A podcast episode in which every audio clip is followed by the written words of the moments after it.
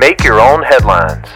Hey, this is Dal Welsh inviting you to enjoy some random news and make the grace of God your biggest headline of the day. Today's podcast is sponsored by Larry Mondello's Candy Emporium and the letter T. So, do you like Tootsie Rolls? It was recently brought to my attention that, contrary to my fruitcakeish research, there are a lot of people that like Tootsie Rolls. I'm not one of them. But one day soon, we may all be eating Tootsie Rolls at the doctor. It turns out the candy, first sold in 1896, has the ability to conduct electricity. Now, call me old fashioned, but I just want my candy to make me happy. I don't need any actual shock tarts. Some electrical engineers in Korea recently turned Tootsie Rolls into a medical diagnostic tool. Someday, that tool could be used to help monitor things like certain levels associated with the kidneys.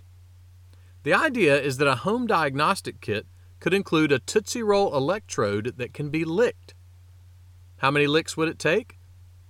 A one, a two, a three, a three. Turning a Tootsie Roll into a medical electrode makes it sound like those engineers have a few Twix up their sleeves. King David was stuck in a cave, and he wrote a song while he was there. Here are a few of the lines Does anyone want to enjoy life? Then that person needs to keep their tongue from speaking evil and their lips from speaking lies. Now, what does that mean?